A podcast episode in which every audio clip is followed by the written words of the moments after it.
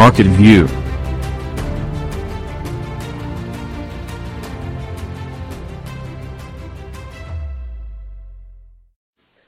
Και τώρα νομίζω ότι ήρθε η ώρα να υποδεχθούμε εδώ μαζί μας τον Δωρή Βασαριώτη. Είναι social media expert, τον έχουμε φιλοξενήσει ξανά και μας έχει δώσει πολύ ενδιαφέρουσες πληροφορίες και tips ε, για τα κοινωνικά δίκτυα. Τον Δωρή καλησπέρα. Καλησπέρα Θέμη. Ευχαριστώ που είσαι εδώ μαζί μας. Εγώ ευχαριστώ για την πρόσκληση. Ξέρεις τι γίνεται. Πλησιάζουν Χριστούγεννα και όλοι οι επιχειρηματίες τώρα έχουν ε, αγωνία και άγχος να μπορέσουν να πουλήσουν πολύ και πολύ. Και όλο αυτό δεν αποτυπώνεται και στην online παρουσία τους. Άρα θέλω να μας βοηθήσεις λίγο να μας ξεκαθαρίσεις κάποια πράγματα. Ε, τι αλλάζει στα κοινωνικά δίκτυα την περίοδο των Χριστουγέννων σε σχέση με την ε, υπόλοιπη χρονιά; Αυτό που αλλάζει το περίοδο των Χριστουγέννων ε, σίγουρα είναι η υπερδιαφήμιση. Ότι πολλές εταιρείες ενεργοποιούν καμπάνιες που μπορεί όλο τον υπόλοιπο χρόνο να μην τρέχουν, μικρές ή μεγάλες, και ξαφνικά το, ο χώρος διαφήμισης κατακλείζει από, από θέσεις εταιριών μικρών, μεγάλων, με, με διαφημίσεις προς το κοινό. Το πρόβλημα εδώ είναι ότι είναι τόσο λίγος ο χώρος και τόσο πολύ η θέληση, η ζήτηση για διαφήμιση. Οπότε... Καλά, αυτό το βλέπουμε και παντού και στην τηλεόραση, στα περιοδικά γίνεται ένας χαμός. Ε, δεν το συζητάω στην τηλεόραση. Όταν έχεις ένα διαφημιστικό, έχεις κάποιες θέσεις να διαφημιστείς και αυτές είναι βέβαια φυσικά οι εκπομπές και όλα αυτά που έχουν πολλές πλέον πολλούς τρόπους να διαφημιστούν. Στο ίντερνετ όμως, επειδή το Facebook για παράδειγμα και το Instagram είναι ένα προσωπικό μέσο, δεν μπορώ να βλέπω συνέχεια διαφημίσεις. Πρέπει να βλέπω και τους ανθρώπους μου που ακολουθώ ή που με ενδιαφέρουν, τους φίλους μου. Οπότε εκεί οι θέσει είναι κάπως περιορισμένες. Και ειδικά την περίοδο των Χριστουγέννων είναι τόσες πολλές οι διαφημίσεις που σίγουρα μειώνονται κατά πολύ τα αποτελέσματα σε επίπεδο Άρα... διαφήμισης. Ναι.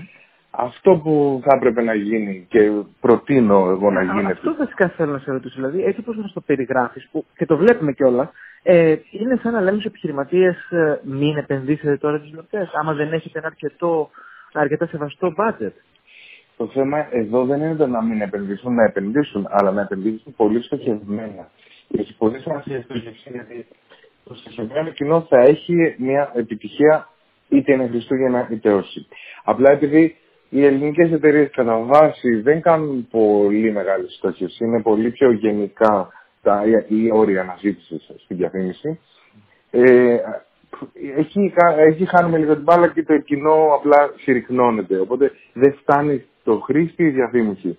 Για το λόγο ότι όπως ε, αν τον μήνα ε, Οκτώβριο ας πούμε ε, μπορούμε με 50 ευρώ να πετύχουμε 10.000 ανθρώπους, το ποσό είναι τυχαίο, ε, τον μήνα Δεκέμβριο δεν θα μπορέσουμε να φτάσουμε να ξοδέψουμε 50, 50 ευρώ και δεν θα φτάσουμε ούτε 2.000 ανθρώπους. Τι πρέπει λοιπόν οι επιχειρηματίες στρατηγικά να προσέξουν την περίοδο των Χριστουγέννων; Οργανικά αποτελέσματα. Οργαν, οργανικά αποτελέσματα είναι το κύριο μέλημα, εγώ θεωρώ. Και τι σημαίνει αυτό; Mm-hmm. Ε, σωστά καθαρά κείμενα. Καθαρές εικόνες που να, ε, να δίνουν το μήνυμα που θέλουμε να περάσουμε, την πώληση φυσικά.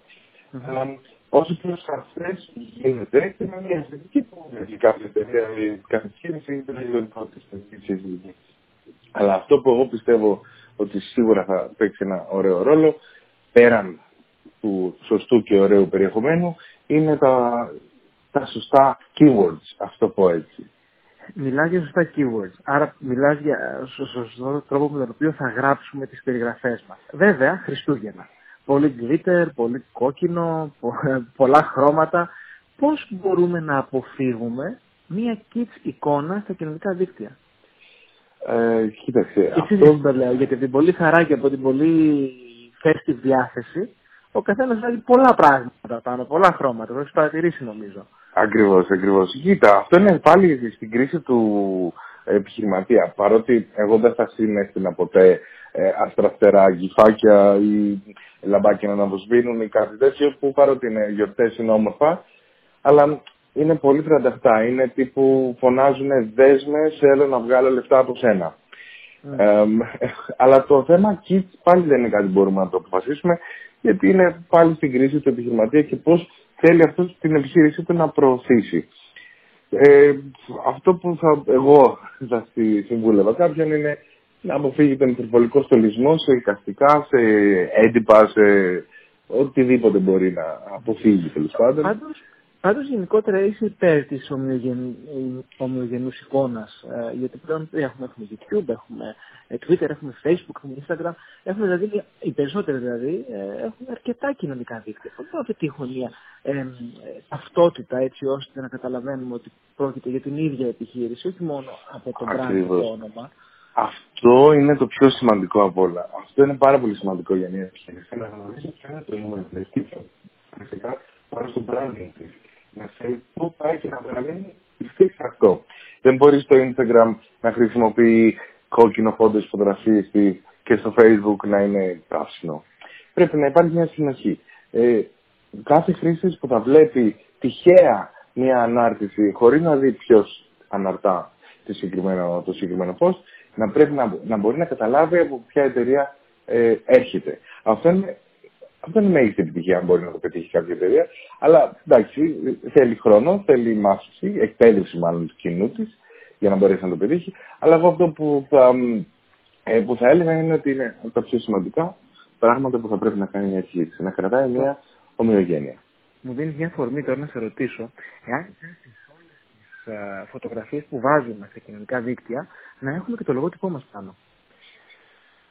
Αυτό δεν μπορώ να στο απαντήσω 100% είναι ναι και οχι Για το λόγο του ότι η σελίδα που αναρτά το συγκεκριμένη, φωτο, τη συγκεκριμένη φωτογραφία ή βίντεο έχει το λογότυπο πάνω. Ε, αν δεν το έχει θα πρέπει να το έχει. Ε, αλλά εκεί υπάρχει το, ο, η μόνη φοβία σε αυτό είναι ότι μην κάποιος κλέψει την δημιουργία αυτή και την αναρτήσει σε δικό του προφίλ ή, ή ατομικά ή σε επιχείρηση. Είναι, είναι ο μόνος λόγος. θα έπρεπε.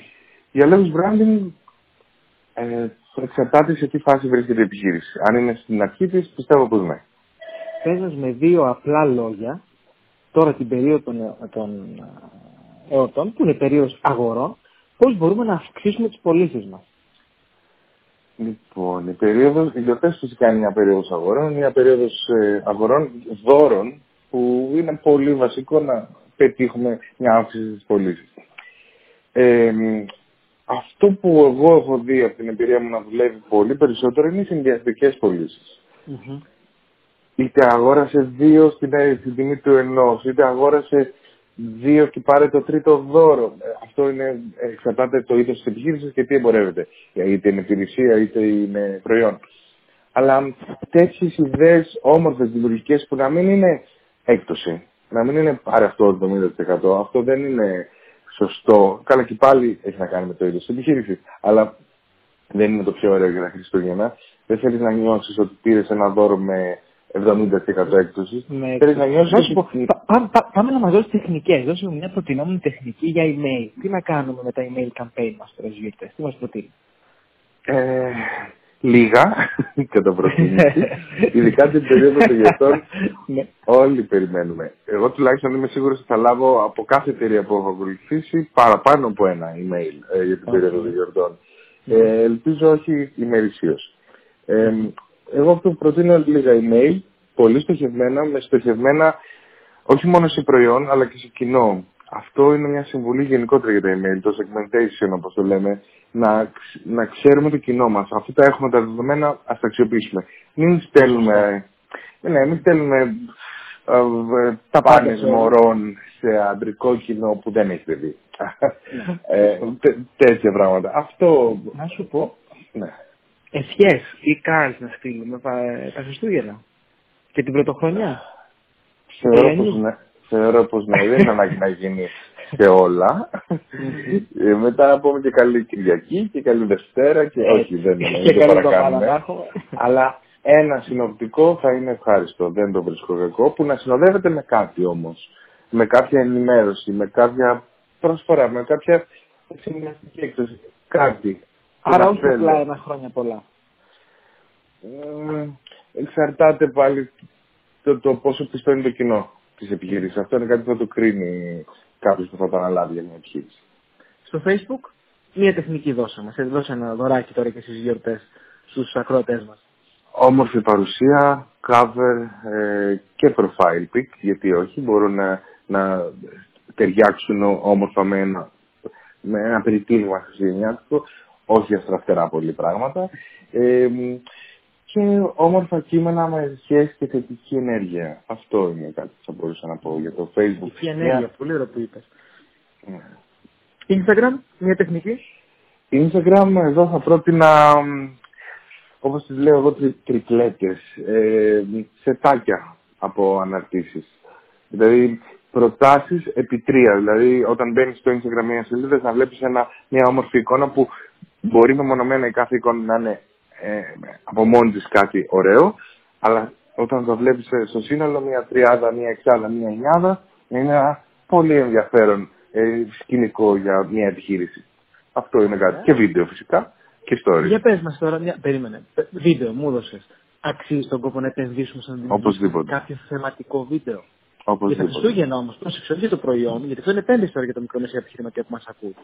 Ε, πιστεύω πως ναι. Ε, αν η επιχείρησή μας ε, μπορεί να στοχευτεί ειδικά την περίοδο Χριστουγέννων, δηλαδή σε μορφή δώρου, για παράδειγμα, ε, θεωρώ ότι αν το προϊόν μας μπορεί να γίνει δώρο, είναι ό,τι καλύτερο να φτιάξουμε ένα θεματικό βίντεο για, αυτό, για αυτή την ιδέα, για το πώς μπορεί να γίνει δώρο. Πώ μπορείς να προσφέρεις το προϊόν μου σαν δώρο σε κάποιον. Ακριβώς. Πολύ ωραίο. Αυτό μπορεί, αυτό μπορεί να δει πάρα πολύ ωραίο με storytelling, έτσι. Να γίνει πολύ ωραίο βίντεο.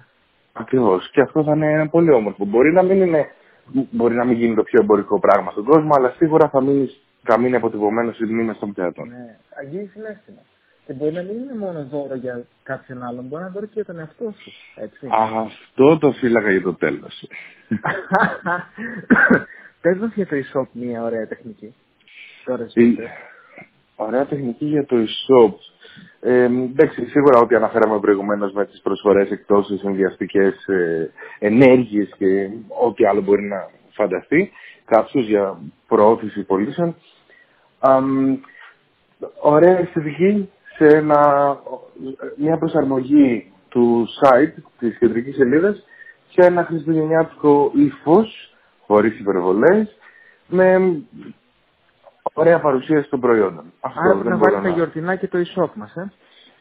Πρέπει να βάλει τα γιορτινά του οπωσδήποτε και αν ε, και γιατί και φυσικά και οι παραγγελίες, έτσι. Αν μπορούμε να τυλίξουμε τα, τη συσκευασία των προϊόντων με κάτι χριστουγεννιάτικο, θα είναι πολύ πιο ωραίο για τον χρήστη που θα το παραλάβει. Μην ξεχνάμε ότι το e-shop είναι ένα κατάστημα ακόμα, σαν να έχει ένα φυσικό κατάστημα. Άρα ακόμα και το packaging πρέπει να είναι χριστουγεννιάτικο. Πολύ σωστή η παρατήρηση. Ακριβώς. Ωραία. Στο δωρή μας έδωσε πολλές ιδέες. Ε, εντάξει, τώρα ξέρω ότι όλοι θα προσπαθήσουν να εφαρμόσουν όσο περισσότερα μπορούν, αλλά δεν είναι αυτή η λογική. Η λογική είναι να προσαρμόσεις και να υλοποιήσεις αυτά τα οποία ταιριάζουν σε σένα. Και όχι όλα. Και ούτως άλλως αυτά που δώσαμε σήμερα, αυτά που έδωσε εσύ, είναι κάποιες κατευθύνσεις, κάποιες ιδέες. Δεν σημαίνει πάλι ότι έχουν εφαρμογή σε όλους, έτσι. Κάθε ε, επιχείρηση είναι διαφορετική. Ακριβώς. Το δωρή, ευχαριστώ πάρα πολύ. Ε, εγώ σου ευχαριστώ πολύ. Καλή συνέχεια στο Σαββατό σου και αν δεν τα ξαναπούμε ραδιοφωνικά, γιατί τηλεφωνικά τα πούμε σίγουρα, ε, να περάσεις όμω τι γιορτές. Επίσης, έχουμε και το το ίδιο. Καλή συνέχεια. Επίσης, γεια σου.